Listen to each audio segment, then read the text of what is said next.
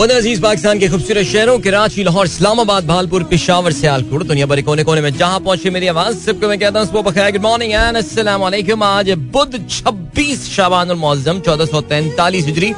मार्च की तीस तारीख सन दो हज़ार बाईस और आपने इस खूबसूरत सी सुबह का आगाज़ किया मेरे साथ। नाम है मेरा अदील सनराइज शो में मेरा और आपका साथ हमेशा की तरह सुबह के नौ बजे तक बहुत सारी इन्फॉर्मेशन बहुत सारी बातें। आपकी पसंद के म्यूज़िक आप लोग के मैसेजेस लेकर अदील एक बार फिर से आपकी खिदमत में हाजिर है। उम्मीद करता हूँ सब खैरियत से होंगे। सुबह का आगाज़ अच्छा होगा और आप लोगों का वीक भी अच्छा गुजर रहा होगा। Well not exactly for me कल पाकिस्तान क्रिकेट टीम ने फिर बहुत दुख दिया यार। यानी चलें जी, रोना धोना क्रिकेट का हम प्रोग्राम में जारी रखेंगे। इसके अलावा पाकिस्तानी सियासत ने गालबन वक्ती तौर से एक फैसला कुन टर्न जो है, वो ले लिया है। और जैसा कि जंग की इस वक्त की लीड है कि इमरान अक्सरियत से महरूम हो गए हैं तो इमरान अक्सरियत से महरूम हो चुके हैं बिकॉज़ मुतहदा कौमी मूवमेंट जो है, उन्होंने अपना वज़न जो है, वो अपोजिशन के पलड़े में ढाल डाल दिया है। So is it the game over and what is going to happen pretty interesting challenge तो ये हो गई है सिचुएशन बहुत सारी बातें प्रोग्राम में, यानी आज का काफ़ी मज़ेदार प्रोग्राम होने वाला है। कल भी प्रोग्राम में जो है, वो ज़रूरत से ज़्यादा सियासत जो है, वो डिस्कस हुई थी और मैंने आपको एम क्यू एम का एक परस्पेक्टिव प्रेजेंट करने की कोशिश की थी कल। मैं कोई एम क्यू एम का नुमाइंदा या कुछ नहीं हूँ, लेकिन मैंने बहरहाल एक बताया था कि इस वक्त उनके जहन में क्या चल रहा होगा। और कल जो हुआ, उसमें ज़ाहिर है, मेरे ख्याल से जिन लोगों ने कल मेरी आखिरी टॉकी सुनी होगी प्रोग्राम में, उनके लिए कोई उसमें ऐसी अचंबे की बात नहीं हुई होगी। सो लेट्स सी कि वो मुहिदा जो आज सामने आएगा, जिसके बारे में फैसल सब्जवारी का ये कहना है कि आज शाम को चार बजे वो मुहिदा प्रेस कॉन्फ्रेंस होगी, जिसमें ये बात जो है वो बताई जाएगी। तो उस प्रेस कॉन्फ्रेंस में आखिर क्या चीज़ निकल कर सामने आती है?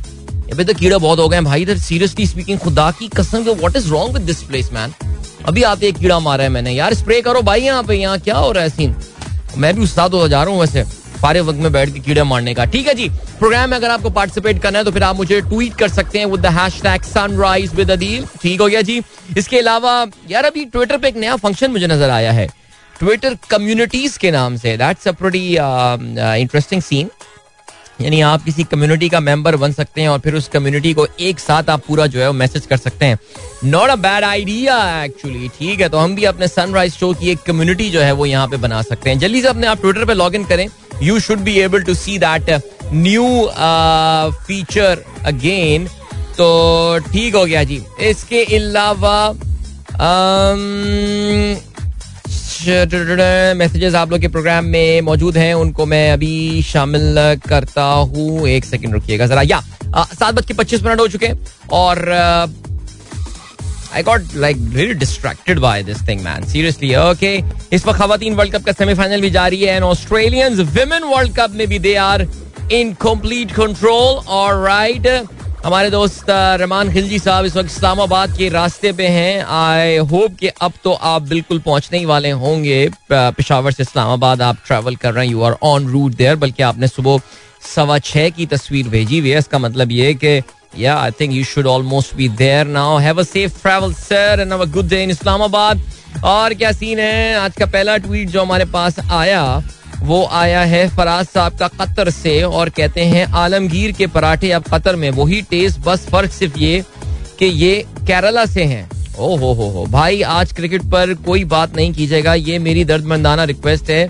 हमें नहीं करना, बस वर्ल्ड कप के लिए क्वालिफाई प्लीज़ ओके ठीक है। चलें जी, क्रिकेट पे चलें इंटरेस्टिंग बट यार आई मीन दिस लच्छेदार पराठे फ्रॉम केरला वाओ ये तो ये देख के, आज सुबह मैंने वैसे अभी भी कुछ भी नहीं सिर्फ़ just had cup of tea so मुझे तो देख के भूख लग गई है। भूख बेदार हो गई बल्कि।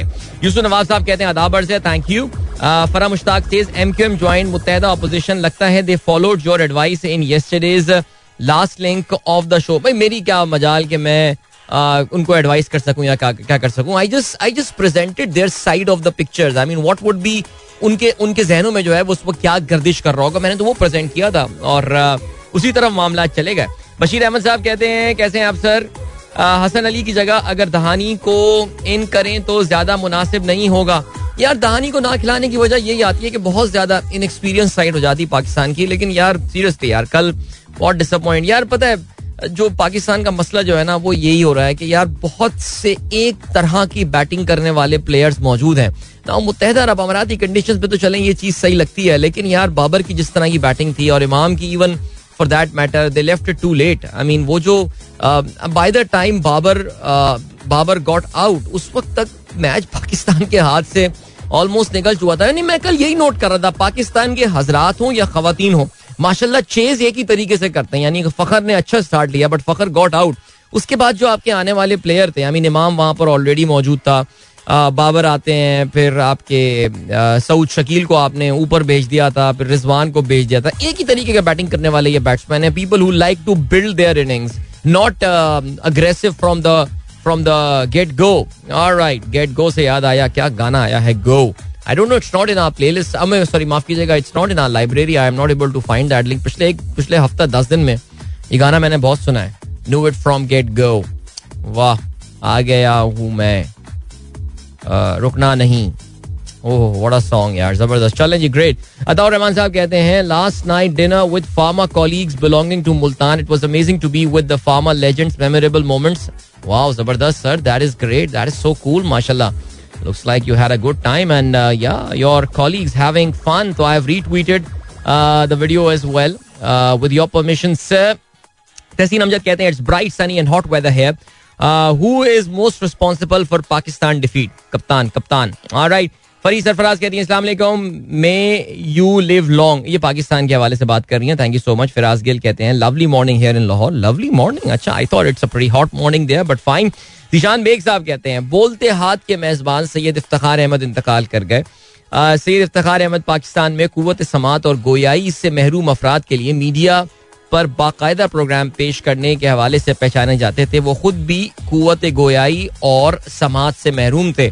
बिल्कुल, यानी ये 1980s और अर्ली 90s का एक बड़ा मकबूल प्रोग्राम बोलते हाथ आया करता था और उस प्रोग्राम का जो कॉन्सेप्ट था वो यही था कि जो इशारों की जबान जो होती है उसको मेन स्ट्रीम किया जाए और आई थिंक उस लिहाज से इस प्रोग्राम ने I think it was a landmark program unfortunately आज हम देखते हैं कि हमारे मीडिया में पीपल वो अफराज के कुत गोयाई और समाज से जो महरूम है उनके लिए कोई किसी भी प्रोग्राम में कोई जगह आपको जो है वो नज़र नहीं आती। लेकिन एटीज़ में back there I think Iftar Ahmed साहब जो थे सैयद इफ्तार अहमद वो एक हाउस होल्ड नाम बन गए थे।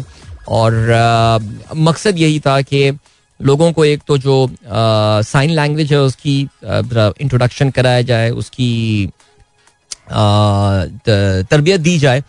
और उन लोगों के दरमियान, और वो लोग जो कि जिनको अल्लाह ताला ने नेमतों से नवाजा हुआ है, उनके दरमियान जो गैप है, जो डिस्टेंस है, उसको कम किया जाए। तो उनका इंतकाल हुआ, इफ्तार साहब का कल, और उनकी साहबजादी जो कि काफ़ी मशहूर एक्ट्रेस थी, अब से कुछ अर्सा पहले, काफ़ी ड्रामों में नज़र आती थी, मदिया इफ्तार।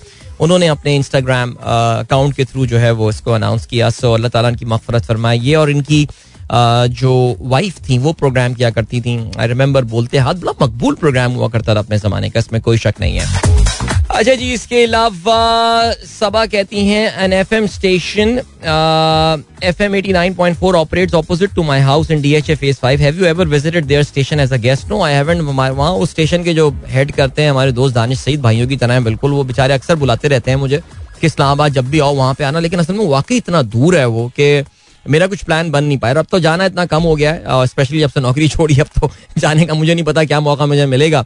लेकिन इंशाल्लाह जब भी टाइम हुआ ज़रूर मुझे वहाँ पे विज़िट करना है सब राइट साकिब कहते हैं this time you didn't cover Pakistan cup you very bad on me I did not cover Pakistan cup लेकिन I should have done that you are absolutely right अब तो आ, अपने बिल्कुल आखिरी मरहल में पाकिस्तान कप जो है वो दाखिल हो चुका है। वलीद मुगल सलाम इसके अलावा हसन इकबाल कहते हैं stars starts have almost uh, stars have almost aligned for the grand opposition. All right I, I don't think it's an opposition anymore. Imran Khan अब ऑफिशियली अगर एम क्यू एम वाकई उस तरफ़ आ गई है जो कि ज़ाहिर आ गई है Imran Khan is is a minority government I think has got no option left now but to quit छोड़ दें गेम ओवर नए इलेक्शन अनाउंस कर दें जो करना है नए वज़ीर आज़म के लिए अतमाद का वोट लेना जरा मुश्किल होगा बिकॉज़ uh, अब सुप्रीम कोर्ट के फैसले पे भी डिपेंड करता है बहुत कुछ। लेकिन इमरान खान साहब तो अब मुझे कंटिन्यू करते हुए नज़र नहीं आ रहे हैं। Mehnaz Naveed Hasan and Ibrahim are also listening to your show hello Hasan and Ibrahim. Hope you guys are doing fine इसके अलावा जावेद साहब ने खबर शेयर की है। Messi signs 20 million dollar deal to promote crypto fan token firm Socios right क्या बात है। Crypto is the big thing man seriously आपको पता ना यूएई गवर्नमेंट खास तौर से जो है ना, वो तो काफ़ी इस वक्त सीरियस हुई हुई है क्रिप्टो के सीन में। So whether we like it और not crypto is a reality okay so आपने थोड़ा सा जो आपका एसेट का जो आपका पोर्टफोलियो है इन्वेस्टमेंट का पोर्टफोलियो उसमें थोड़ा बहुत क्रिप्टो आप ज़रूर रखिए। मेरी रिकमेंडेशन आपको बहुत ज़्यादा ओवरबोर्ड ना हो जाइए। वो जो एक होता है ना, FOMO fear of missing out उससे आप खबरदार रहिए। अरे यार, मुझे रुक जाना था क्योंकि मुझे ब्रेक पे जाना था। काफ़ी देर पहले अभी मैं ब्रेक पे जा रहा हूँ। मिलता हूँ आपसे इस ब्रेक के बाद। Don't go anywhere and keep listening. All right, that was Asrar with Mastua. What a beautiful song this is, and hope you guys enjoyed that. सात बज के चालीस मिनट सनराइज शो में अदील की आवाज़ आप तक पहुँच रही है एंड गुड मॉर्निंग इन दोस्तों ने प्रोग्राम अभी ट्यून इन किया अच्छा जी इंटरनेशनल ऑयल की प्राइसेस में कुछ कमी जो है वो देखने में आई है और रूस और यूक्रेन के दरमियान होने वाले मुजाकरात से भी जो है वो कुछ मस्बत खबरें सुनने को मिली हैं सो उसके हवाले से प्रोग्राम में आगे चल के भी हम बात करेंगे। But good to see good to see Turkey playing a very active role in international diplomacy और आपकी नॉलेज में ये भी आया होगा कि कल यूक्रेन के सदर वो लॉडोमीर जोलेंस्की ने जो है, वो पाकिस्तान के वज़ीर आज़म इमरान खान को कॉल की और उनसे जो है, वो उन्होंने बातचीत की। और ज़ाहिर है व्लादिमीर जोलेंस्की भी इस वक्त एक डिप्लोमेटिक ऑफेंसिव पे and very interesting to know that he called Imran Khan he tweeted about that as well Imran Khan ने कहा, देखो, व्लादिमीर, इस वक्त मैं जरा थोड़ा सा खुद बिज़ी हूँ। जरा मुझे फारिग हो जाने दो, फिर उसके बाद मैं जरा पुटिन से बात करता हूँ। By the way Pakistani foreign minister is going to be in Moscow pretty soon in the next few days मेरे आज कल में ही हो जाएँगे वहाँ पे बिकॉज़ अभी शायद वो बीजिंग गए हैं और वहाँ से फिर वो रूसिया जा रहे होंगे। So yeah interesting interesting good to see कैसा हो रहा है बट लेट्स सी ऑलराइट क्या होता है? अच्छा अच्छा ट्वीट किया है यहाया ने। यहाया कहते हैं दिन भर में सबसे ज़्यादा बदतहजीबी ट्रैफ़िक में सुबह के वक्त नज़र आती है। जो जो लोग अपने बच्चों को तहजीब सिखाने स्कूल छोड़ने जा रहे होते हैं, पता नहीं कब हमारी कौम में सब्र आएगा। वैसे बाकी मैं यही सोचता हूँ कभी कभार हर चीज़ में पीछे रह जाने वाली इस कौम को ट्रैफ़िक में इतनी जल्दी होती है कि बड़ी, मुझे भी हैरानी होती है कि भाई, तू अगर 20 सेकंड लेट हो जाएगा पंद्रह सेकंड लेट हो जाएगा। देखो, अगर कोई रफाए हाजत के लिए किसी को जल्दी हो रही है तो चलो मैं समझता हूँ, वाकई उस वक्त दस दस पंद्रह पंद्रह सेकंड बड़े इंपॉर्टेंट होते हैं। यानी कभी सोचा है ना, आपको लिफ्ट में आपको जाना हो और nature is calling like any और लिफ्ट हर फ्लोर पर रुक रही है, उस वक्त आपका क्या हाल होता होगा? लेकिन हर वक्त तो हर किसी को तो मुश्तर तौर से रफाए हाजत की ज़रूरत पेश नहीं आ रही होती। सो वाकई आई मीन सुबह के टाइम पे रॉन्ग साइड भी आ रहे हैं ऑल और वो जो गली मोहल्लों में गुलशन का एक इलाका है, मुझे पता है ना, गुलशन में जो डिस्को बेकरी के ऑपोजिट वाला एरिया गली मोहल्लों में, मैं ख्याल हर तीसरा घर वहाँ पे एक स्कूल बना हुआ है। अजीब वहशत का सा आलम होता था कुछ सालों पहले, मुझे नहीं पता कि अब कोई सिचुएशन वहाँ पे इंप्रूव हुई या नहीं हुआ आप लोग समझ रहे होंगे मैं किस एरिया की बात कर रहा हूँ। बट वाकई यार अपने बच्चों को क्या तरबियत दे रहे हैं हम सीरियसली और उन लोगों से पाकिस्तान की बुराइयाँ करवा लो जरा कर, जरा करवा लो बुराइयाँ जरा उन लोगों की। ऐसे जैसे कहते हैं ना कि मुँह मुँह भर भर के पाकिस्तान को जो है ना बुरा भला कहेंगे और लान तान करेंगे अपनी कौम के अपने मुल्क के बारे में लेकिन खुद वो इसका जो है ना हिस्सा बन रहे हैं। सो मैं गुस्से में आ जाऊँगा इसलिए मैं यहाँ पर रुकता हूँ। राबील असद का मैसेज आया है कहते हैं sending my first message in your show I am your die hard listener for more than four years thank you so much Rabeel. And my son Aahil and my daughter Aira Rabeel is also your big fan and uh, they listen to your show daily on their way to school. वैसे एक बात तो माननी पड़ेगी राबील माशाल्लाह पूरे खानदान के बड़े यूनिक नाम है आपके। और आपका नाम खुद राबील अच्छा राबील नाम जो है ये भी आपको पता है ना कि ये भी एक लाइक ये दोनों जेंडर्स में ये नाम होता है। Rabel and Rabeel and I am pretty sure it would have got some very beautiful meaning as well but hello to you and thank you so much for your participation Shain thank you Mehnaz thank you and good luck to Hasan उनका आज semifinal match है. उमर कहते हैं for what higher goals you left your job will you enlighten us I think मेरे ख्याल से उमर मुस्तफ़ा, मैं इस पर बहुत तफसीली बात कर चुका हूँ। सो आई थिंक इस महीने के कोई आगाज़ में uh, कोई मैंने इस पर टॉकी दी होगी। I am pretty sure I think was on the first of March और सेकेंड ऑफ़ मार्च ये मुझे पता नहीं। लेकिन मैं काफ़ी तफसील जिस पर बात कर चुका हूँ। बार बार बात करूँगा तो वो थोड़ा सा ओवर किल हो जाता है टॉपिक सो so, ये है मेरे भाई सिलसिला। एंड अदिल भाई फिक्शन कहते हैं अदिल भाई so your prediction comes to about M Q M tilting towards in government wonder what M Q M vote bank feels about joining Zardari देखें यार एम क्यू एम की ना वोट बैंक दो तरीके की है। एक तो वो वोट बैंक है जो कि समझते हैं कि यार जो कि बहुत ज़्यादा एक्सट्रीमिस्ट अपने व्यू में नहीं है। आ, वो ये समझते हैं कि यार अभी भी कराची के देखिए मैं, मैं मैंने आपको हमेशा एक बात बताई है पाकिस्तान में एक्सेप्ट फॉर पीटीआई बहुत सारी पार्टियाँ हैं जिनका वोट बैंक जो है ना वो बहुत लिसानी वोट बैंक है। तो ये बात माननी पड़ेगी नून लीग का एक लिसानी वोट बैंक है। वो एक मखसूस जबान बोलने वाले लोग उसको वोट पीपल्स पार्टी का एक लिसानी वोट बैंक है। PTI is a pan Pakistan party तो यू कैन से के मुख्तलिफ़, और ये उनकी है, ये वो ये वो एजाज है पीटीआई को हासिल है, जो आज से शायद बीस साल पहले पाकिस्तान पीपल्स पार्टी को हासिल हुआ करता था कि ये पूरे पाकिस्तान से, यानी पिशावर एन ए वन से भी सीट जीत के आ रहे होते थे। कराची में भी जीतते थे और लाहौर के हार्ट से जो है एतजाज एहसन और ये जो है जहांगीर बदर वगैरह सीटें जीत के आते रहे तो मुल्तान से ये सीट जीतते रहे तो बलोचिस्तान वो खत्म हो गई गेम। इट्स लिसानी जमात ना सिमिलरली एम क्यू एम लिसानी जमात ओके एक मखसूस जबान बोलने वाले एक मखसूस जोग्राफी के लोग इसको जो है वो वोट करते हैं।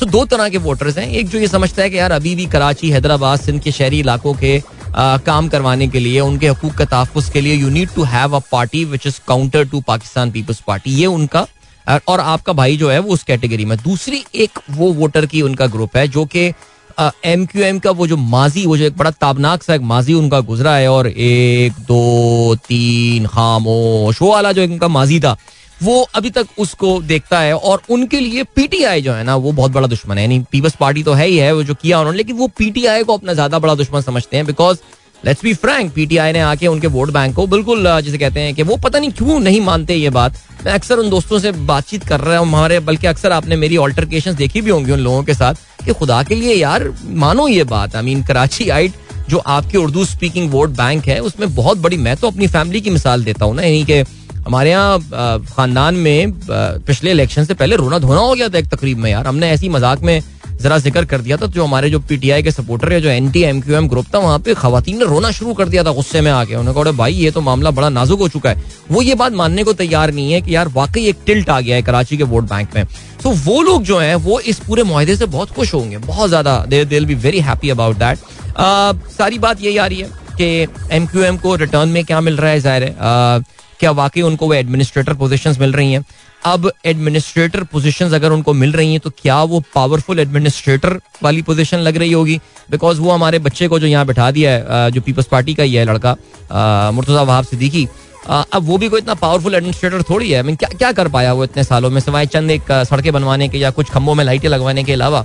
कोई अगर मैसिव उसने अपलिफ्ट शहर का कर दिया, नहीं कर पाया। अभी शहर इतना तबाह हो गया पिछले तेरह चौदह साल में। पोस्ट मुशरफ टाइम के, वो तो उसको करने में ही बहुत टाइम लगना है। तो ये क्या सारी ज़िम्मेदारी पाकिस्तान पीपल्स पार्टी, क्या सिंध बिल्डिंग कंट्रोल अथॉरिटी को कराची बिल्डिंग कंट्रोल अथॉरिटी से एक बार फिर से अलग कर दिया जाएगा? बिकॉज़ असल पैसा तो बिल्डिंगों में बना है, कराची में जो हाई राइजेज और जो मल्टीपल स्टोरीज क्या ये एम क्यू एम अलग करने में? देखिए, मैं फिर वही बात आ रहा हूँ जो कल मैंने अपने आखिरी लिंक में बात की थी I have to move towards a break by the way वो यही है कि अगले डेढ़ साल में जो इलेक्शन होगा एम क्यू एम की बका इस चीज़ में कि इलेक्शन अगले डेढ़ साल में हो। And they have got something कि वो एक साल में काम करके अपने वोटर्स के पास लेकर जाएँ और अपने रूठे हुए वोटर वोटर्स को मनाएँ और बोलें कि यार देखो हम कुछ काम करके लाएँ। अदरवाइज़ अगर फॉरन इलेक्शन हो जाते हैं तो फिर तो I really don't know what they have got to show because अब तो ना पीटीआई के किसी चीज़ का क्रेडिट ले पाएँगे वो और बल्कि उनका तो वोटर उनको ये बोलेगा कि तुम तो यार पीपल्स पार्टी की गोद में बैठ गए हो जाके। So so, it was a very difficult and I am pretty sure this is the reason why M Q M so long उन्होंने सारी चीज़ों को वे किया होगा। और मैंने अभी बल्कि अपने दोस्त को जवाब में भी ये बात लिख कर दी है किस लेवल की अश्योरेंसेज एम क्यू एम को मिली होंगी। ये अश्योरेंसेज कहाँ कहाँ से आ रही होंगी, आप सोच भी नहीं सकते कि यार जो मुहिदा किया जाएगा, जो रिटर्न मुहिदा है डॉक्यूमेंटेड मुहिदा है, इस पे अमल भी किया जाएगा। अभी हम बड़े ब्रेक की जाने मिलेंगे आपसे इसके बाद। Don't go anywhere and keep listening Welcome back, guys. एक बार फिर से खुशामदीद this is the sunrise show with me Adeel and चलें आज के अखबार में शामिल अहम खबरों पे नज़र डालते हैं। और डॉन के आज सफ़ाई अव्वल पे तस्वीर आई हुई है फ्रॉम इस्तांबुल और जो यूक्रेन और रूस के दरमियान मुजाकर हो रहे हैं, जिनको मैंने आपको बताया कि रचब तैयब उर्दवान साहब जो है वो होस्ट कर रहे हैं। So he is acting like an international कहना चाहिए कि पीस ब्रोकर जो है, वो इस वक्त बन गए हैं। Well done Rajo bye well done ठीक है, चलें जी, आगे आगे बढ़ते हैं। और क्या सिलसिला है जी? आज के अपराध पर जरा नज़र डालते हैं। एक्सप्रेस की आज की लीड है।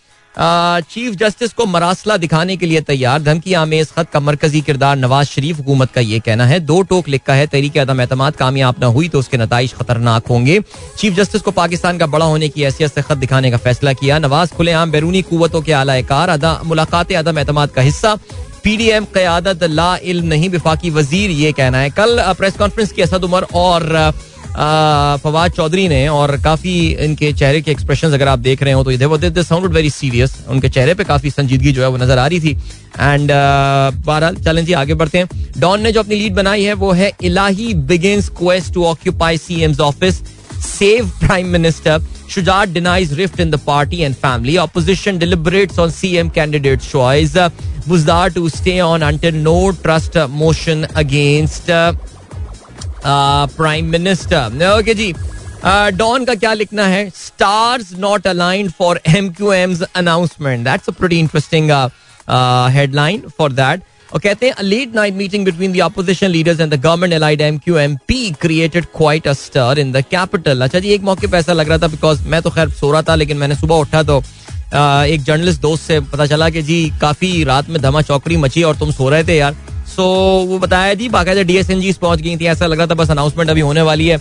लेकिन फिर सुनने में आया है कि एक बड़ी पार्टी की जानब से जो, जिसका मीडिया काफ़ी मीडिया पे काफ़ी असर रखती है, उनकी तरफ़ से आया कि नहीं नहीं नहीं भाई, अभी कोई ऑफिशियल अनाउंसमेंट मत चलाना। अभी रुक जाओ, अभी रुक जाओ। तो एम की तरफ़ से बहरहाल फैसल सब्जवारी ने कल रात गए जो है, वो ये ट्वीट किया, जिसमें उन्होंने कहा कि जी, मुहिदा जो है, वो तय पा चुका है, उसकी जो शतें हैं। और रबता कमेटी की मंजूरी के बाद कल चार बजे यानी आज चार बजे प्रेस कॉन्फ्रेंस करके जो है वो इसको ऐलान इसका ऐलान जो है वो कर दिया जाएगा। तो ठीक है। आ, मेरा ये ख्याल है और जंग ने तो इनफैक्ट आज अपनी लीड भी ये बना दी है इमरान अक्सरियत से महरूम अपोजिशन का एम क्यू एम से मुहिदा तफसीलात का ऐलान आज शाम चार बजे करेंगे। फजलुर रहमान और मुतहदा की भी तस्दीक। और मैं भी आपको कह सकता हूँ कि मुतहदा के एक काफ़ी बड़े लीडर की तरफ़ से जो है वो तस्दीक मेरे पास भी मैंने खुद देख ली है सो अब, ठीक है I think we need to move on अच्छा जी, क्या सीन है? सुप्रीम कोर्ट में इंपॉर्टेंट केस की सुनवाई जारी है। अच्छा जी, इसमें फिर वही बात है कि मुख्तलिफ़ अखबार मुख्तलिफ़ अपने अंदाज से जो है वो इसको कवर करते हैं। एक्सप्रेस का ये लिखना है, आर्टिकल तिरसठ में नाअहली का ज़िक्र नहीं रुकनीत खत्म होना, आइन की करीब तरीब तशरी होगी, चीफ जस्टिस का ये कहना है। हमने आइन की पैरवी करना है, तायाद नहाली नाअहली के लिए काफ़ी कलाबाजियाँ लगानी पड़ेंगी, जस्टिस बंदियाल का ये कहना है। जस्टिस जमाल का ये कहना है, जब ना नाअहली नहीं तो बात खत्म। ओके? इसके अलावा पार्लियामेंट ने मुनहरफिन के लिए कानून अधूरा क्यों छोड़ा? आर्टिकल तिरसठ एक का मकसद ही तायाद नाअहली है वज़ीर आज़म को अदलिया पर एतमाद है। अटॉर्नी जनरल का ये कहना है। ठीक है। आसिफ जरदारी कहते हैं, परवेज लाई वज़ीर आला नहीं बन सकते। पंजाब हुकूमत ऑपोजिशन की होगी। बलोचिस्तान के असलम, भूतानी और इसरार तरीन ऑपोजिशन से आ मिले। फैसलाबाद के आसिम नजीर पीटीआई से मुस्ताफी हो गए हैं और नून लीग में शामिल हो गए हैं। ओके, परवेज लाई का बयान आया, कहते हैं, काफ लीग को वजारत आला देना मरियम को पसंद नहीं था। शहबाज की अहमियत अपनी जगह, पर वो नवाज़ शरीफ के वीटो को ना बदल सके। ओके जंग के उमर चीमा का ये लिखना है, अंपायर की गैर जानबदारी से छोटी जमातें हैरान और परेशान। पहले जामिन होता था जो बड़ी पार्टियों के वादों पर अमल की जमानत देता था, अब ऐसा कुछ नहीं है। उस्मान बुजदार का ये कहना है, कौन कहता है, बतौर वज़ीर आला काम नहीं कर सकता, सीने में बहुत से राज हैं, किताब लिखूँगा तो रिकॉर्ड फरोख्त होगी। Okay not bad not a bad idea actually वैसे। कोई आइडिया बुरा, राना सनाउल्ला कहते हैं, परवेज लाई ने इनहराफ किया जवाब के लिए बेहतर बहाना तलाश करें। हुकूमत ने माइनस बुजदार का मुतालबा पूरा कर दिया, ओन चौधरी का ये कहना है। कामिल आगा का ये कहना है, Q League M Q M का साथ देगी। फैसल सब्जवारी साहब ने कल शाहजेब से बात करते हुए ये बोला एम क्यू एम का झुकाव अपने वोटर्स की तरफ़ है। यार कम ऑन यार, फैसल भाई seriously expected a better response from you लेकिन खैर, Pakistan seeks early end to Russia Ukraine conflict and बहरहाल जो मैंने आपको बताया था कि जो प्रेसिडेंट है यूक्रेन के वो लोदोमीर जोलेंस्की, उन्होंने इमरान खान से जो है वो कल फ़ोन पे गुफ्तु की, जिसमें पाकिस्तान ने बताया कि वो चाहता है कि इस मामले का जल्द से जल्द जो है वो इख्ताम हो। सके अच्छा जी, रूस ने इस्तांबुल में होने वाली इन बातचीत के बाद कुछ अनाउंसमेंट्स किए हैं। प्रोग्राम में आगे चल के उसका जो है वो हम ज़िक्र ज़रूर करेंगे। कल डेरा इस्माइल खान से बहुत अफसोसनाक खबर आई है। Female seminary teacher killed by her students यानी एक उस्तानी को, एक मदरसे की उस्तानी को जो है वो was killed after uh, she was stabbed in the neck by three female students. उनमें से कहते ये हैं कि जी जो जो उन्होंने स्टोरी बनाई है उन तालिबात ने वो ये कि उनको ख्वाब में जो है ख्वाब में ये बशारत हुई थी कि जी इन्होंने इस टीचर ने जो है वो तोहन की है और तोहन रसालत की है और जिसकी बिना पर इसको कत्ल कर देना चाहिए तो उन्होंने जो है जी जब बेदार हुए तो उन्होंने जाके कत्ल कर दिया बहरहाल बड़ा क्लियर है कि ये एक स्टोरी बनाई जा रही है। मामला कुछ और निकलेगा थोड़ी सी इसकी इन्वेस्टिगेशन होने दें, लेकिन very very sad and very बहुत ही अफसोसनाक ये वाक्य है। Local government polls in Balochistan on May twenty nine that is nice ठीक है जी टाइम चेक और कमर्शियल ब्रेक का भी हुआ है वक्त। मिलेंगे आपसे इसके बाद। Don't go anywhere and keep listening don't touch me is back यार ये ये क्यों आइडिया आती है? मुझे आज तक समझ में नहीं आई ये बात यार। पता नहीं कौन है कौन चीख रहा है कौन कह रहा है लेकिन बहरहाल चलें जी। एनीवे anyway, अभी क्या सीन हो गया? अभी ये सीन हो गया है कि हम जो है वो शामिल करने वाले हैं। आज के भाई खेलों के हवाले से बात करनी है। देखो मैं क्रिकेट का जानबूझ के बहुत कम ज़िक्र कर रहा हूँ। मेरा फोकस रहा सियासत पे ज़्यादा। है क्रिकेट में यार कल तो यार दिल दुख गया। यानी कल ऑस्ट्रेलिया ने ना सिर्फ़ पाकिस्तान को शिकस्त दी कल पाकिस्तान को बड़ी जिसे कहना चाहिए कि मुफस्सिल और बड़ी कॉम्प्रीहेंसिव पाकिस्तान को शिकस्त दी है। और ये तो ऑस्ट्रेलिया की बी साइड जिस तरह लास्ट टाइम इंग्लैंड ने अपनी सी साइड से पाकिस्तान को ओडीआई में हराया था, जिससे आपको अंदाज़ा ये होता है कि Pakistan is a pretty pathetic ODI side now I mean माननी पड़ेगी बात। एक ही तरह की, यानी दैट ओल्ड स्कूल क्रिकेट जो हम खेलते आ रहे हैं, यानी वो ही नाइनटीज के क्रिकेट का फ्लेवर चल रहा है। एंड uh, देन सुबह किसी ने पूछा भी था कि who is responsible I think Babar Azam has to यानी कि हम बाबर को बड़ी दिल से मोहब्बत करते हैं लेकिन he is the number one player कल भी पचास कर गया अपनी एवरेज भाई मेंटेन कर रहे हैं जो भी है सिलसिला। लेकिन the style of cricket that they were playing yesterday was pathetic देखो उस विकेट में कल कुछ भी नहीं था। ऐसा कुछ भी नहीं था कि यार विकेट बहुत घूमनी शुरू हो गई। पाकिस्तान को तो ड्यू का एडवांटेज भी हासिल हो गया था। देख रहे थे दिखा रहे थे कैसी बाकायदा ऐसा लग रहा था बारिश हुई है मैदान में। इतनी ड्यू वहाँ पर मौजूद थी। लेकिन उसके बावजूद पाकिस्तान जो इसका फ़ायदा नहीं उठा पाया बिकॉज़ आपने रन रेट ऐसे लेवल पे पहुँचा दिया था। ना Babar Azam score 57 run of 72 Babar का जो एक्चुअल प्रॉब्लम है क्रिकेट का, मैं बताऊँ पाकिस्तान इस इस कल के मैच में पाकिस्तान हारना कहाँ पे शुरू हुआ था? पाकिस्तान हारना शुरू हुआ था जब हमने स्वेप्सन के, एक नहीं स्वेप्सन का ओवर था, किसका मुझे याद नहीं आ रहा यार। मार्कस टॉइनस का एक ओवर था, जिसमें हमने पाँच डॉट बॉलें खेली थी। यानी रन रेट आपका साथ पहुँच गया था और आप कोशिश, आप स्ट्राइक ही रोटेट नहीं कर रहे थे। पाँच डॉट बॉल खेल के एक रन जो है उस ओवर में बनाया था और उसके उसके अगले ओवर या उसके दो ओवर बाद खिलाड़ी आउट हुआ था। तो स्ट्राइक रोटेट नहीं करोगे भैया इस माइंड सेट के साथ खेलोगे? देखो this is the problem honestly देखिए, मैं जो बार बार बात बोल रहा हूँ, फखर पे हम बड़ी उम्मीदें थी कल फखर ने कल आगाज़ भी बड़ा अच्छा किया था, तीन चौके मारे थे, बड़े खूबसूरत चौके मारे थे। लेकिन फखर के आउट होने के बाद आपके लगातार चार क्रिकेटर ऐसे आ रहे हैं। इमाम उल हक, बाबर आज़म, सऊद शकील, रिजवान। ये चारों वो प्लेयर हैं जो कि अपनी इनिंग को बिल्ड करना पसंद करते हैं। No you don't need that I mean you need impact players यार. आई मीन सीरियसली आपको वो टी ट्वेंटी माइंड के साथ खेलना पड़ेगा। अब आपको जो अगर अपनी बैटिंग ऑर्डर शिफ्ट करना है, करें। देखो यार इफ्तार मेरे ख्याल से काफ़ी हद तक एक्सपोज होता जा रहा है। वो I think few match wonders था और आपको अंदाज़ा हो रहा है कि मैं कह रहा हूँ आसिफ को भी ले आते, वो यही करता है। ये वो प्लेयर थोड़ी है जो आपको आखिर तक मैच ले जाके बचाएँगे। ये है कि यार, आखिरी दो ओवर्स में खेलने आ गए और मैंने दो छक्के, तीन छक्के मार दिया और मैंने एक एक एक रोल अपना प्ले कर दिया। So expecting I mean Khushdil Shah नीचे आ रहा है। मैं तो समझता हूँ खुशदिल शाह को ऊपर खिलाना चाहिए था तुम लोगों को, लेकिन खैर एनी तो यार there is something seriously wrong with our ODI side ये ऑस्ट्रेलिया टीम ये हमें हरा के अभी चली जाएगी यहाँ से। और पाकिस्तान के लिए अब मैं आपको एक और बात बता रहा हूँ, वो ये कि डायरेक्ट क्वालिफाई करना वर्ल्ड कप के लिए, पाकिस्तान के लिए बड़ा मुश्किल। मैंने आपको बताया पाकिस्तान जो आईसीसी ओडीआई क्रिकेट लीग है, उसमें इस वक्त नंबर दस पर मौजूद है। और अब मजीद पाकिस्तान की तनजुली हो सकती है। So Pakistan might have to play unless we get our acts together जो कि इतनी जल्दी ज़ाहिर हो नहीं सकता। Unless we get our acts together और हम जो है वो अच्छी कारकर्दगी नहीं दिखाते आने वाले मैचेस में, पाकिस्तान को शायद क्वालिफिकेशन के मरहले से जो है वो गुजरना पड़े। And that is not a good sign for Pakistan. कल ऑस्ट्रेलिया ने 313 रन बनाए और सात विकेटों के नुकसान पे कमाल बैटिंग का मुजाहरा किया ट्रेविस हेड ने।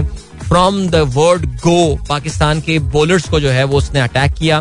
खास तौर से टारगेट किया डेब्यूटांट मोहम्मद वसीम को। कल हिप इंजरी की वजह से या किसी इंजरी की वजह से शाइन शाह अवेलेबल नहीं थे. Hopefully he be fit for the next ODI game आठ ओवर्स में उनसठ रन जो है मोहम्मद वसीम ने अपने डेब्यू मैच में कराए. Not an impressive debut Zahid Mahmood ने कल दो खिलाड़ियों को बहरहाल आउट किया. उनसठ run they can you would say okay debut for him Haris Rauf मानना पड़ेगा वॉज़ पर Haris Rauf and Khushdil for the pick of Pakistani bowlers Haris Rauf ने खासतौर से डेथ ओवर में अच्छी बॉलिंग कराई, लेकिन all the good work Pakistan के जो एक्सपीरियंस आसन अली अगेन देखो हसन अली अभी सुबह कोई कह भी रहा था ना, दहानी को खिलाते हैं। क्या होता? है दहानी को खिला, दहानी भी कुट जाता है यार। दहानी अभी देखें, खैर एनी वे जो है, सिलसिला वो है। लेकिन यार हसन अली आई मीन यार, कब तक आप बिग मैंने कल ट्वीट भी किया मैच विनर है जी मैच विनर है। आप जिस तजियाकार को बुला लें, कुछ बोल दें, यार, कोई खुल के, कल लाला ने बोला, कल लाला ने कल बड़ी हमारे शो में डिक्लेयर कहा, यार, इसको ब्रेक चाहिए, इसको ब्रेक दें, इसको बोलो जॉब तो खैर डोमेस्टिक क्रिकेट भी आपको पता सीज़न खत्म हो गया, पाकिस्तान कप वो तो सेंट्रल पंजाब, वैसे भी इनकी टीम बाहर हो गई है। तो अब तो पाकिस्तान कप के बस आखिरी दो मैचेस बचे हैं, आज दूसरा सेमीफाइनल है बलूचिस्तान और सिंध का। और फिर उसके बाद जो है वो केपी जो विनर है they will play against the KP in the final so अब तो कोई डोमेस्टिक क्रिकेट भी ऐसी नहीं है तो हसन अली का क्या करना है यार? Because he is just not performing like T twenty world cup में टोटल फ्लॉप आपने कहा कि यार, नहीं यार, बड़ा प्लेयर है, चलेगा, बड़े मैच में चलेगा। क्या बड़े मैच में कैच छोड़ दिया यार? वो बेटा अपनी जगह कैच भी छोड़ दिया उसने। फिर उसके बाद भी जो क्रिकेट खेली ऑस्ट्रेलिया के साथ सीरीज़ आपने पूरी खिला दी है। हसन अली थोड़ा सा तो कहीं, अबे एक स्पेल तो ऐसा करा दे जिसमें कहला कि यार, इसने थ्रेड किया है ऑस्ट्रेलियन बैट्समैन को। नहीं सीधी सीधी बॉलें वो कर रहा था। और स्पीड भी कम हो गई है बड़ी विजिबली स्पीड कम हो गई है।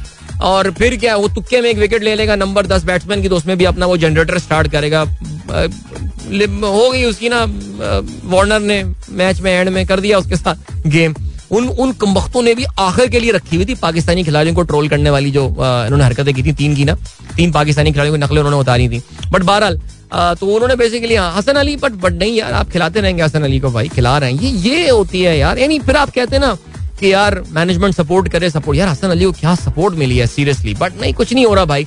सो ये तो बड़ी सिचुएशन गंभीर हुई है पाकिस्तान ओडीआई टीम के लिए। और मैं आपको पहले ही बता चुका हूँ कि Pakistan may have to play for the next year cricket world cup मैं पचास ओवर क्रिकेट वर्ल्ड कप की बात कर रहा हूँ, जो कि इंडिया में होना है। Pakistan may have to play in Pakistan को क्वालिफिकेशन के मरहले से गुजरना पड़े, जो कि काफ़ी एम्बेसिंग सी बात पाकिस्तान क्रिकेट टीम के लिए हो सकती है। वी चेंज आर एटीट्यूड यार we change our style of play seriously speaking Fakhar Zaman को ज़िम्मेदारी लेनी पड़ेगी बिकॉज़ इन प्लेयर्स में मुझे सिर्फ़ एक वही नज़र आ रहा है, जिसके जो कि मॉडर्न क्रिकेट खेल सकता है। बाकी इमाम वही शुरू में जो तीस चालीस डॉट बॉल फिर बाबर आज़म। बाबर आज़म का यही है। देखिए बाबर अभी तीस गेंदे और खेल जाता है, यानी बहत्तर गेंदे खेलनी है, बाबर सौ गेंदे खेल जाता।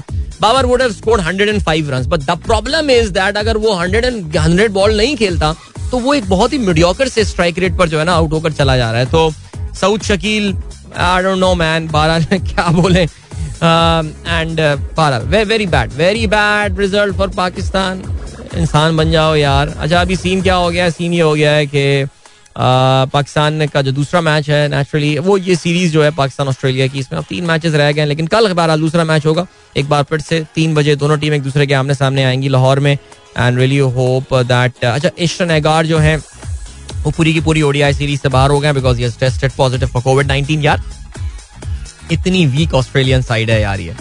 इसको भी नहीं हरा पा रहे हैं यार।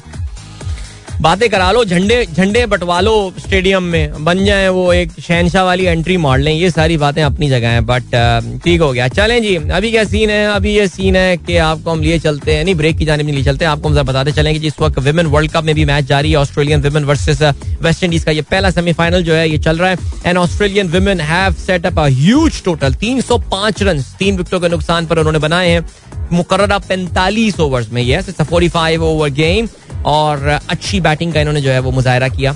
और I think they've they've put up sort of a winning total on board जाते जाते जरा फुटबॉल का ज़िक्र करते चले बिकॉज़ अफ्रीका के जो पाँच पार्टिसिपेंट्स हैं, इन कतर 2022 वर्ल्ड कप वो डिसाइड हो गए हैं। Hard break for a lot of famous footballers there इस लिहाज से बिकॉज़ कल अल्जीरिया जो है वो बाहर हो गया है जी, इस टूर्नामेंट से। आफ्टर एक्स्ट्रा टाइम कैमरून ने जो है, वो गोल करके इनको शिकस्त दी। So we won't be seeing Riyad Mahrez in this world cup इसके अलावा Morocco had easy win over Democratic Republic of Congo Tunisia भी जो है, वो क्वालिफाई करने में कामयाब हुआ, लेकिन massive massive heart break for for Nigeria Nigeria miss out उनका मुकाबला एक एक गोल से बराबर हुआ। घाना ने जो है, वो अवे गोल की बुनियाद पर क्वालिफाई किया। और मैच के बाद जो है नाइजेरियंस आपको पता है they are very very serious about the football Abuja में उसके बाद जो है ना, वो काफ़ी लोगों ने गुल खपाड़ा किया और तोड़ फोड़ की है। अपनी टीम के वर्ल्ड कप में क्वालिफाई ना करने के बाद सुपर ईगल कहते हैं। And I am very happy for Ghana by the way the man of the match was Thomas Partey who is an Arsenal midfielder. Well done, Partey. And then इसके अलावा yes, Egypt. Egypt also went out. Penalties में they went out.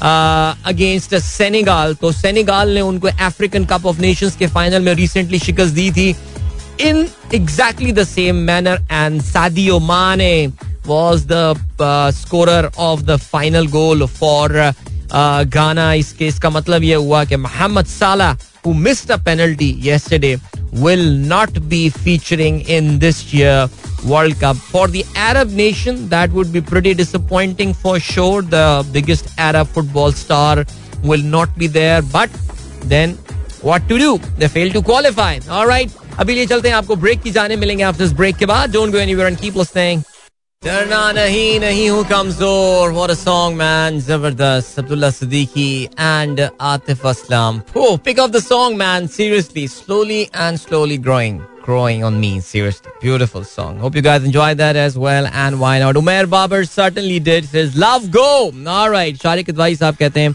one of the magical songs go of Coke Studio thanks Adil perfectly fits into the political situation for both government and um, opposition and uh, yes indeed इसके अलावा वैस खान कहते हैं one of the best uh, one of uh, this song go from Coke Studio season 14 amazing Coke Studio season yes indeed without doubt और I think उस पर मैंने जाहिर सवाल से बात की थी Mahnaz love that song too as well love the song go Alright, Junaid हाथ सिद्दीकी ओके मैं भी हैरान रह रहा था आपने कहा कि जी MQM demand agreed by opposition इस Karachi a separate province quota system abolished की position in Sindh government strong local देखिए एम क्यू एम पाकिस्तान जो है ना वो मेरे ख्याल से सिर्फ़ स्ट्रॉन्ग लोकल बॉडीज और कराची में एडमिनिस्ट्रेटिव पोजीशन पे इक्तफा करेगी मेरा नहीं ख्याल कि उनकी औकात इससे कोई ज़्यादा भी बनती है उनको भी पता है इस बात का कि उनके पास कोई बहुत ज़्यादा बार्गेनिंग चिप ज़ाहिर थी नहीं उसके बाद बिकॉज़ ज़ाहिर है मैं खैर आई थिंक अपना पूरा परस्पेक्टिव पॉइंट ऑफ़ व्यू कल अपने लिंक में जो आखिरी लिंक जो मैंने दिया था, उसमें बता चुका हूँ। सो बहरहाल, आज देखते हैं। बहरहाल, मेरे खास I think there is absolutely no doubt the announcement will come don't expect any surprises at 4 PM today जैसा कि मुदला कौमी मूवमेंट ने कहा है सो वो जो रबर स्टैंप एक एक सील ऑफ़ अप्रूवल है ऑन द राबता कमेटी वाली चीज़, वो भी आज हो जाएगी। एंड एम क्यू एम की जानब से ये अनाउंसमेंट जो है, ये आज आप एक्सपेक्ट कीजिए। सो उसके बाद क्या होगा? ज़ाहिर है, फिर इमरान खान साहब दोबारा नंबर गेम और जोड़ तोड़ लग जाएगी लेकिन सीरियसली आफियत इसी में ही है। Step down announce the new election get a fresh mandate लोग अगर आप पे ट्रस्ट करते हैं एतबार करते हैं सब कुछ करते हैं आ, तो फिर आपको वोट करेंगे। अदरवाइज़ आप ऑपोजिशन में बैठिए। And we know Imran Khan पहले वॉन्ट कर चुके हैं और मेरे ख्याल से काफ़ी सर्कल्स को ये खबर भी दे चुके हैं कि वो अपोजिशन में ज़्यादा खतरनाक होंगे। So give that thing a try बाकी यहाँ इनशाला वो डॉलर को मैनेज करेंगे। और जो है ना वो इकोनॉमी का क्या हाल होगा वो हमें पता है। सिकंदर फारूक साहब का मैसेज आया है। वो कहते हैं when the pro west opposition parties come to power would it be good for Pakistan we may get concessions from IMF and much wanted fat for opening trade with India may reduce commodity prices here now अजीब सी बात आपने कर दी है। आ, ये तो pro west तो जब थे ये ये प्रो वेस्ट ही तो हैं और ये प्रो वेस्ट ही तो ये इकोनॉमिक कंडीशंस में आपको छोड़ के गए थे। लाइक फैट में पाकिस्तान कब आया था? फैट में पाकिस्तान इसी प्रो वेस्ट गवर्नमेंट के दौर में आया था, ठीक है? मेरे ख्याल से अगर कोई समझता है कि जी वो मियाँ साहब, वो वाली है कि जी वो तो जी मगरब के सामने सीसा पिलाई हुई दीवार खड़े होके, यानी मैं तो हैरान रह जाता हूँ। उस दिन जब शहबाज शरीफ साहब जो है, वो इमरान खान साहब से नाराज़ हो रहे थे कि यार आपने यूरोपियन यूनियन से किस तरह बात की और अमरीका को आपने क्या बोल दिया? एब्सोल्युटली नॉट बोल दिया। रिमेंबर जिस जमाने में तालिबान तहरीक तालिबान के धमाके पाकिस्तान में पीक पे थे तो उन्होंने शहबाज शरीफ ने तहरीक तालिबान से क्या दरख्वास्त की थी? यार these are all on record उन्होंने ये बात बोली थी कि हमारे और आपके मकासद तो एक है, हम तो दोनों अगयार के खिलाफ लड़ रहे हैं। तो अगर कोई समझ रहा है कि मियाँ साहब को anti establishment anti international anti establishment वाला उनका वोट को इज़्ज़त दो वाली गेम तो पूरी, मेरे ख्याल से आई थिंक एक्सपोज हो गई है। लेकिन अगर कोई ये भी समझता है कि वो एंटी इंटरनेशनल स्टेब्लिशमेंट कोई शख्सियत है तो प्लीज़ यार आई थिंक वो चीज़ भी अब आप रहने दें। तो ये तो फैट में ग्रे लिस्ट में उस वक्त भी आए थे भाई, जो उन्हीं का दौर था। और आईएमएफ के पास जिन हालात में आप ही के मिफ्ता इस्माइल साहब बोल के गए थे ना कि यार हमें तो जाना पड़ेगा आईएमएफ के पास बिकॉज़ वो उनको भी पता था, उनके भी सामने नविश्ता दीवार लिखा हुआ था। कि ज़ाहिर है, मिफ्ता इस्माइल सियासी आदमी तो है नहीं, वो तरह इंटेलेक्चुअल किस्म के, वो क्या कहते हैं टेक्नोक्रेट किस्म के आदमी तो वो सच बोल देते हैं अक्सर वो। और नाक वाक भी साफ़ कर लेते हैं दुपट्टे से। सो वो उन्होंने जो है, वो बोल दिया था, भाई, हमें तो आईएमएफ के पास जाना पड़ेगा इकोनॉमी के हालात ऐसे अनलेस कि हम ड्रेस्टिकली अपनी एक्सपोर्ट्स बढ़ाएँ। अब एक्सपोर्ट्स कोई स्विच ऑन एंड ऑफ़ से थोड़ी बढ़ जाती हैं। सो ये ये ये बातें ऐसी नहीं है, सिकंदर भाई, ये वाला सीन के आईएमएफ से आपको मिल जाएँगे मिल जाएँगे आईएमएफ से मिल जाएँगे। फिर एक साल के लिए सुकून आ जाएगा, दो साल के लिए। फिर आप आईएमएफ के पैसों से अपने एक्सचेंज रेट को मैनेज करना शुरू कर देंगे, अपने फॉरेन रिज़र्व को डिप्लीट करेंगे at the end of the day वही बूम एंड बस साइकिल तभी तो यार कुछ इस तरह की चीज़ें हुई जो कि कुछ स्ट्रक्चरल चीज़ें इंप्रूव स्टेट बैंक की ऑटोनॉमी का बिल खत्म हो जाएगा कुमारी गेम भी खत्म हो जाएगी। सो बहरहाल, ये हुआ है सीन अब आपको जो है वो स्कॉर्पियो कहते हैं, अगर पीटीआई रिजाइन कर दे मतलब न्यू इलेक्शन, फिर एमक्यूएम पाकिस्तान का क्या होगा? वेरी देखें बात बड़ी सिंपल है। अगर वही बात आती है, क्या एमक्यूएम पाकिस्तान के सामने ये बात नहीं आई होगी कि यार इमरान खान साहब आज असेंबलीज डिसॉल्व कर देते हैं और नए इलेक्शन पाकिस्तान में हो जाते हैं तो फिर उसमें एमक्यूएम पाकिस्तान का क्या हाल होगा? भाई, कहीं ना कहीं से, कहीं ना कुछ ना कुछ अश्योरेंसेज मिलती हैं। एमक्यूएम ने भी तो अपने ये मसले सामने रखे होंगे ना तो कहीं ना बोला होगा नहीं रिलैक्स कोई नया इलेक्शन पाकिस्तान में नहीं हो रहा। अगले डेढ़ साल तक किसी ना किसी फॉर्म में ये सेटअप चलता रहेगा। सो so, यार वो भी तो कोई ऐसे कच्चे ही नहीं है ना। एम क्यू एम पाकिस्तान में जो लोग बैठे हुए हैं ये आमिर खान और खालिद मकबूल सिद्दीकी और फैजल सवारी इन लोगों ने अपनी जिंदगियाँ सियासत को दे दी हैं यार। और क्या काम किया है? सियासत की है सिर्फ़। तो ये रहने देते हैं। आ, ये आ, मेरे ख्याल से इतना भी पाकिस्तान में जो अगर आप समझ रहे हैं कि हम वोट दे के पीटीआई को फिर दोबारा दे दो वोट यार। यार अब तक समझे नहीं इस मुल्क को, लगता है मुझे। बहरहाल। गाइस एक बार फिर से आपको खुश आमदीद कहते हैं। एंड गुड मॉर्निंग दोस्तों ने प्रोग्राम जो है वो अभी ट्यून इन किया है। और इस तरह से बात करते हैं इस्तांबुल के हवाले से, पाकिस्तानी सियासत को। थोड़ा सा हम ब्रेक लगाते हैं। Let us talk about Istanbul. Istanbul में बड़े इंपॉर्टेंट मुजाकरात हो रहे हैं। और रूस और यूक्रेन के एक काफ़ी आला सतही वक्त जो है वो वहाँ पर मौजूद है। और जैसे कि मैंने आपको बताया था कि तस्वीर भी आज आई हुई है। डॉन के बिल्कुल सफ़ाई अव्वल पे तस्वीर आई हुई है। रचब तैयब बर्दवान साहब जो है वो बैठे हुए हैं। तो मेरे मतलब है खड़े हुए, वो पोडियम पे खड़े हुए, खिताब कर रहे हैं। और दूसरी तरफ़ जो है वो रूस और यूक्रेन के जो है, वो उनके सामने नुमाइंदे बैठे हुए अच्छा इससे ना कुछ पॉजिटिव खबरें अभी तक जो है वो सामने आई हैं। और जो पॉजिटिव खबरें अभी तक सामने आई हैं, वो ये आई है कि रूस ने कहा यह है कि वो कुछ अपने यूनिट्स को पीछे बुला रहा है। यानी कि जो हमलों में तेज़ी थी, उसमें वो कुछ कमी जो है, वो लेकर आ रहा है। और उसमें जो अच्छी बात हुई है, वो ये हुई है कि यार, वाकई कुछ शायद गोलाबारी में कमी जो है वो देखने में आई however however Vladimir Zelensky ने जहाँ पे कॉशियसली इस बात को वेलकम किया, लेकिन उन्होंने कहा कि जब तक रूस सही मानों में कोई ठोस इकदाम नहीं उठाता तो उस वक्त तक वो इन पे ट्रस्ट नहीं कर सकते। There is a serious trust deficit right now between the two party तो ज़ाहिर है जब दो पार्टीज़ एक दूसरे के खिलाफ जंग में एक दूसरे के आमने सामने हो तो फिर उनमें ट्रस्ट हो कैसे सकता है। लेकिन फिर भी व्लादिमिर पुतिन की तरफ़ से ये कुछ चीज़ें जो है वो सामने आई हैं। आज सुनने में आ रहा है कि जी कल रात गए जो है वो इमानुअल मैक्रॉन और व्लादिमिर पुतिन के दरमियान भी बातचीत हुई है, जिसमें मैरियोपोल नामी जो टाउन है, जो कि पोर्ट है, उनकी ब्लैक सी पोर्ट है यूक्रेन की।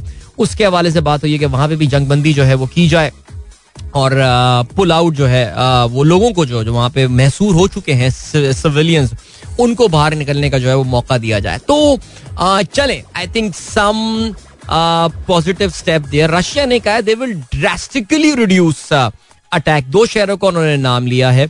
एक तो कैपिटल कीव हो गया और उसके अलावा चिरनीव नामी एक जगह है जहाँ, जिसके बारे में उन्होंने कहा है कि हम यहाँ पे रिड्यूस करते हैं। अच्छा ये भी बात माननी पड़ेगी आपको कि ऐसा वाकई आई मीन अब एक महीना, तकरीबन सवा महीना होने को आ रहा है इनके इस अटैक को। और इन्होंने शुरू में ही अपनी फोर्सेस जो हैं, वो कीव जो कैपिटल था यूक्रेन का, उसके इर्द गिर्द भेज दी थी। लेकिन they they fail to penetrate into the cities शहर में वो घुसने में नाकाम रहे थे। बल्कि कुछ इलाकों के बारे में तो इंडिपेंडेंट सोर्सेज भी ये कहते हैं कि रूस को एक्चुअली पुल बैक हुए हैं। वो थोड़ा सा पीछे हटे हैं।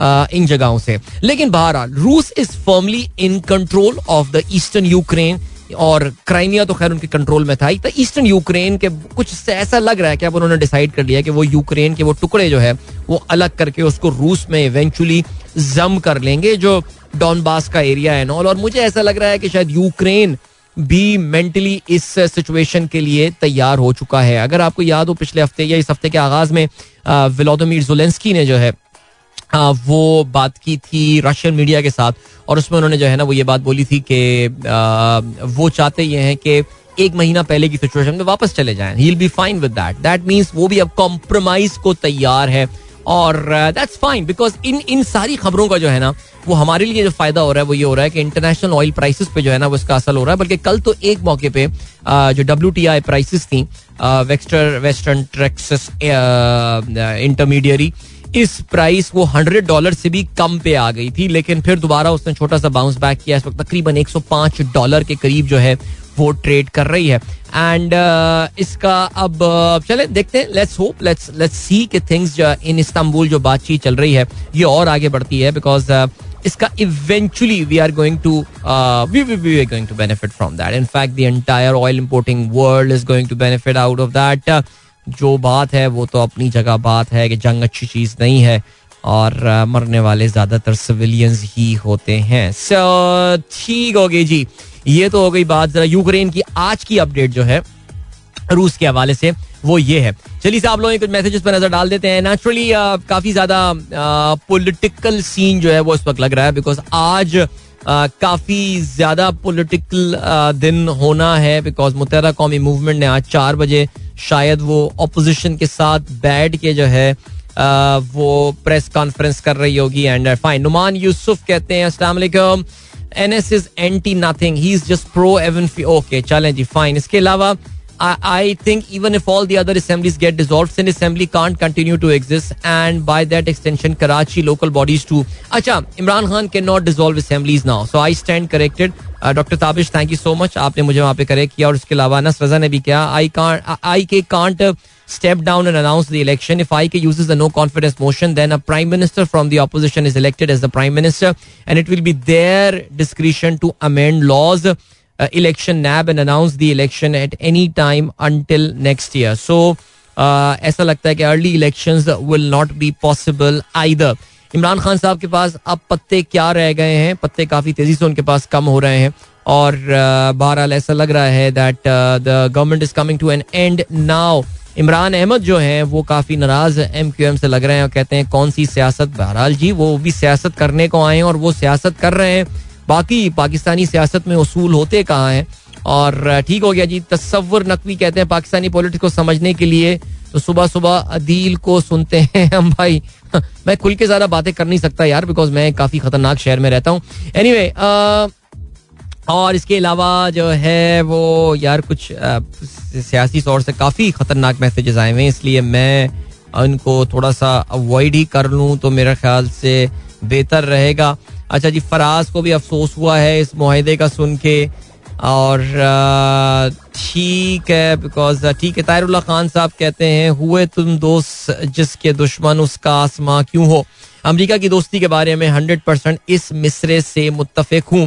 देखिए, पाकिस्तान जितना भी अपना पोस्टर ईस्ट की तरफ़ कर ले, ये बात आपको समझनी पड़ेगी कि पाकिस्तान का जो जो तकसीम के बाद से, या पाकिस्तान की आज़ादी के बाद से हमारे डीएनए में जो है, वो प्रो वेस्ट होना जो है, वो शामिल हो गया था। और उन्होंने बड़ी इन्वेस्टमेंट्स की हैं पाकिस्तान में। एक बड़ी मशहूर जमा, एक बड़ी मशहूर किताब आई थी नो एग्जिट फ्रॉम पाकिस्तान एक किताब आई थी जिसमें जो उसके ऑथर थे, उन्होंने कुछ यही बात बताने की कोशिश की थी कि पाकिस्तान पे इतनी इन्वेस्टमेंट अमेरिका कर चुका है और पाकिस्तान में जिस लेवल की पेनिट्रेशन वेस्ट की और उनकी उनकी इस्टेब्लिशमेंट की हो चुकी है in different circles everywhere I mean हमारा जो मेन असलहा जो हम यूज़ करते हैं याद रहे वो भी हमारा वेस्टर्न ही है सो लेट्स सी क्या होता है चलें जी अभी आपको जो है वो ले चलते हैं ब्रेक की जाने मिलेंगे आपसे ब्रेक के बाद don't go anywhere and keep listening Welcome back, guys. एक बार फिर से आपको खुशामदीद कहते हैं. This is the Sunrise Show with me Adil and good morning. जिन दोस्तों ने प्रोग्राम अभी ट्यून इन किया है एंड या ऑलराइट यार बस अब ऐसा करते ना जरा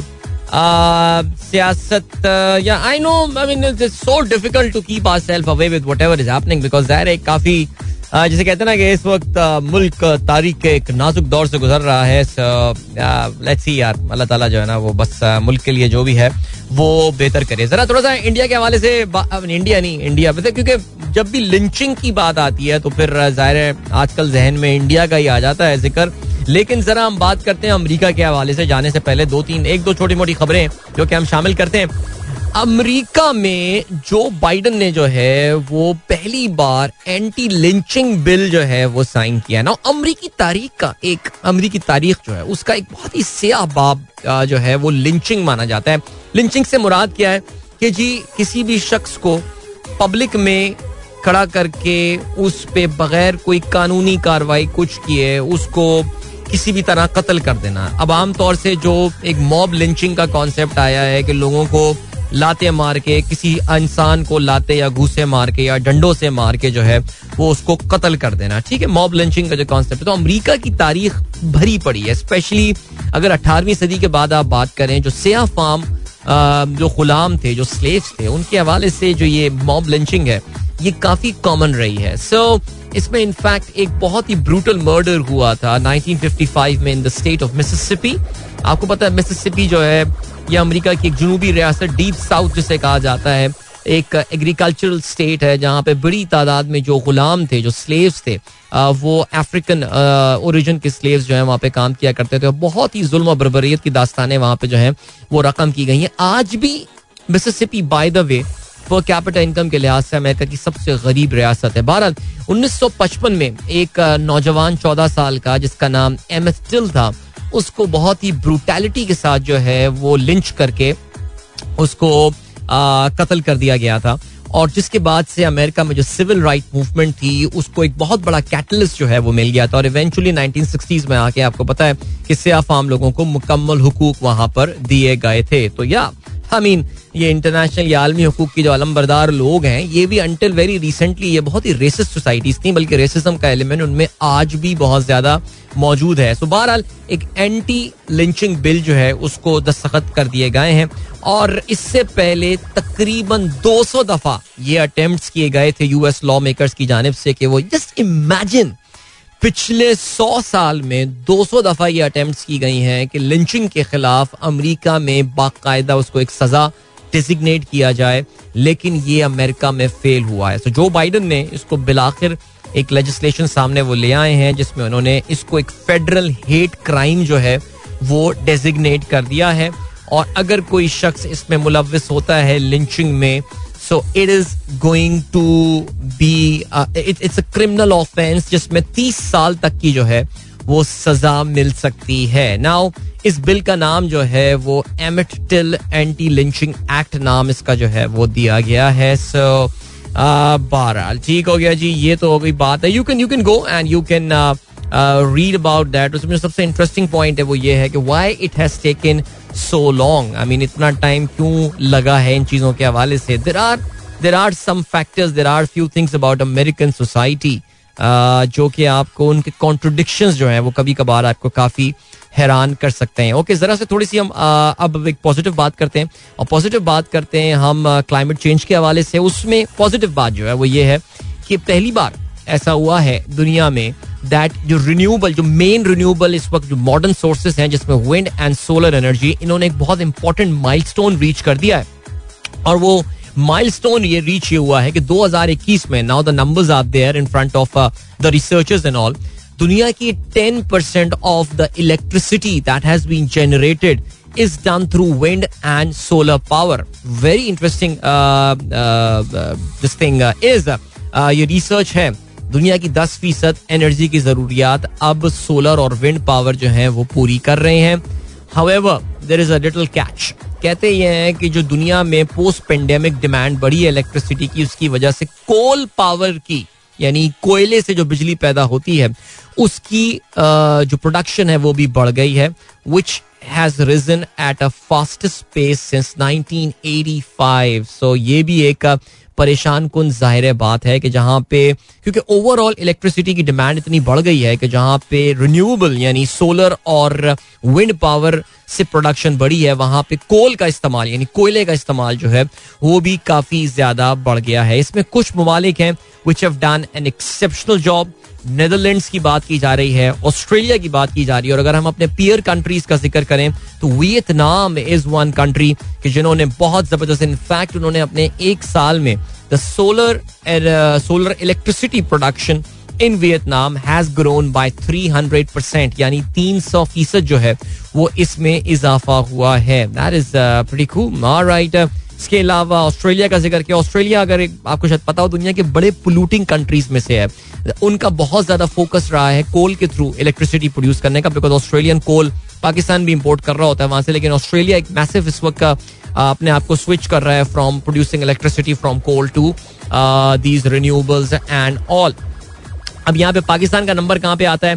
ज़ाहिर पाकिस्तान देखें, वैसे याद रहे कि पाकिस्तान अपनी इलेक्ट्रिसिटी की ज़रूरियात का एक बड़ा हिस्सा जो है, वो हाइडल के थ्रू कर रहा होता है, लेकिन फिर भी ये याद रहे कि पाकिस्तान में जो कोल का प्रोपोर्शन है of electricity production that is gone up in recent years in fact वो बढ़ ही रहा है बिकॉज़ जैसे जैसे पाकिस्तान जो है, वो अपने कोयले के जखायर को बरुए कार ला रहा है, उनसे मुस्तफ़ हो रहा है तो ये परसेंटेज बढ़ता जाएगा। लेकिन फिर भी पाकिस्तान का एनर्जी मिक्स आई थिंक अभी भी कोई इतना बुरा नहीं है बिकॉज़ हाइडल वाला एलिमेंट अब इंप्रूव हो जाएगा बिकॉज़ अब डैमों में पानी भरना शुरू होगा।